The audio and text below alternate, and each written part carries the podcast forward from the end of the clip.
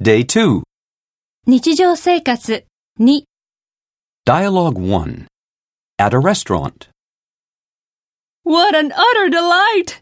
I approve of your choice of restaurant, Amy. I'm also glad you don't underdress when you go out. You have a good fashion sense. It's a privilege to hear that after years of hearing otherwise. Thanks. No, thank you for taking me out on my birthday, though, to be frank, I don't think you can afford it. Nonsense, Mom. I just got my bonus, so I can easily make ends meet. I can even treat my baby brother. Your 17 year old baby brother. Hey, what a cool place. Look at those weird paintings on the wall. That's abstract art, Ben.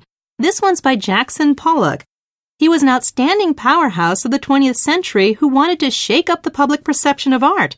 He's definitely underrated.